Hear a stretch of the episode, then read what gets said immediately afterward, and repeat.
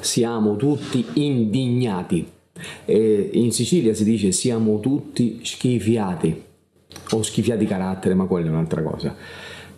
Apri qualunque media oggi, un giornale, una tv, dei social e leggi e vedi solo indignazione.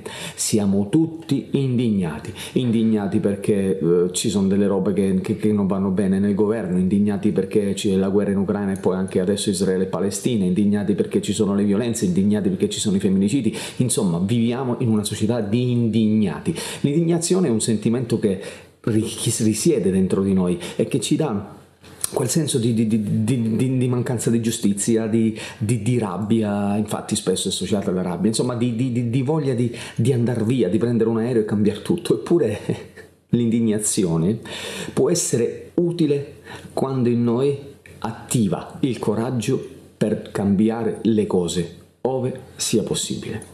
Indignarsi senza cercare il cambiamento è fine a se stesso, rimane solo una lamentela. È ovvio che ci sono delle situazioni che noi non possiamo cambiare, che noi fisicamente non possiamo cambiare. Ho parlato ovviamente di ciò che brutalmente sta succedendo eh, in, in Israele, in Palestina, di quello che sta succedendo in Ucraina ormai da un po' di tempo, di quello che vediamo per le strade. Ecco, quello forse noi non possiamo cambiare. È difficile cambiare ciò che non possiamo cambiare, come quello che vi ho appena citato, ma io spero che in noi questa mattina, con questo eh, piccolo video che, che, sto facendo per la mia puntata Cambiamenti, possiamo insieme comprendere che l'indignazione senza il coraggio dell'azione diventa lamentela. La lamentela non serve a niente se non a bruciarci dentro.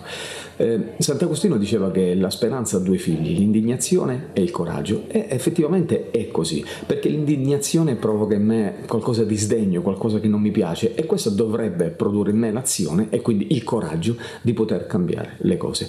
È inutile lamentarci, è inutile dire che non valutiamo, e cosa possiamo fare per poter cambiare le cose senza lamentarci? Non possiamo salvare il mondo, non possiamo fare ciò che, che non ci è permesso fare, ma con un piccolo gesto e una piccola cosa possiamo davvero cercare di cambiare in meglio ciò che ci circonda. E questo potrebbe... Eh, procurare l'effetto del, della, della, macchia d'olio piuttosto che della pietra che cade no? in, in, uno stagno, in mare quando fa quei cerchi. Quindi da un piccolo gesto di oggi noi possiamo davvero migliorare tutto. E l'indignazione che proviamo si può trasformare quindi poi in speranza e in gioia, ovviamente. Quindi ciò che io ti raccomando oggi che siamo tempestati e bombardati da brutte notizie e non lamentarti.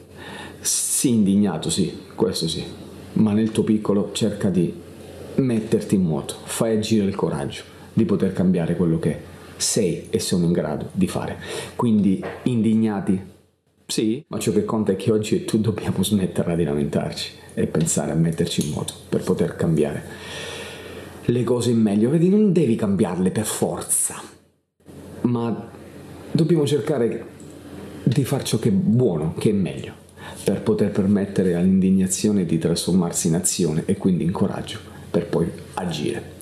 Questo è quello che oggi in questa piccola clip, in questo piccolo video voglio dirti per la mia puntata cambiamenti che puoi trovare sui canali YouTube di CPN Magazine, puoi trovare sui social network di Alessandro Lanzo, di Sego Digitale, insomma insieme possiamo cambiare.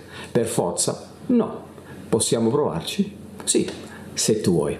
Ti aspetto quindi alla prossima puntata e se sei indignato fai un bel respiro, pensa a qualcosa che ti fa felice e cerca di poter permettere a te stesso di essere quello strumento che può cambiare la giornata ancora in meglio a qualcuno. Ciao, ci vediamo alla prossima puntata.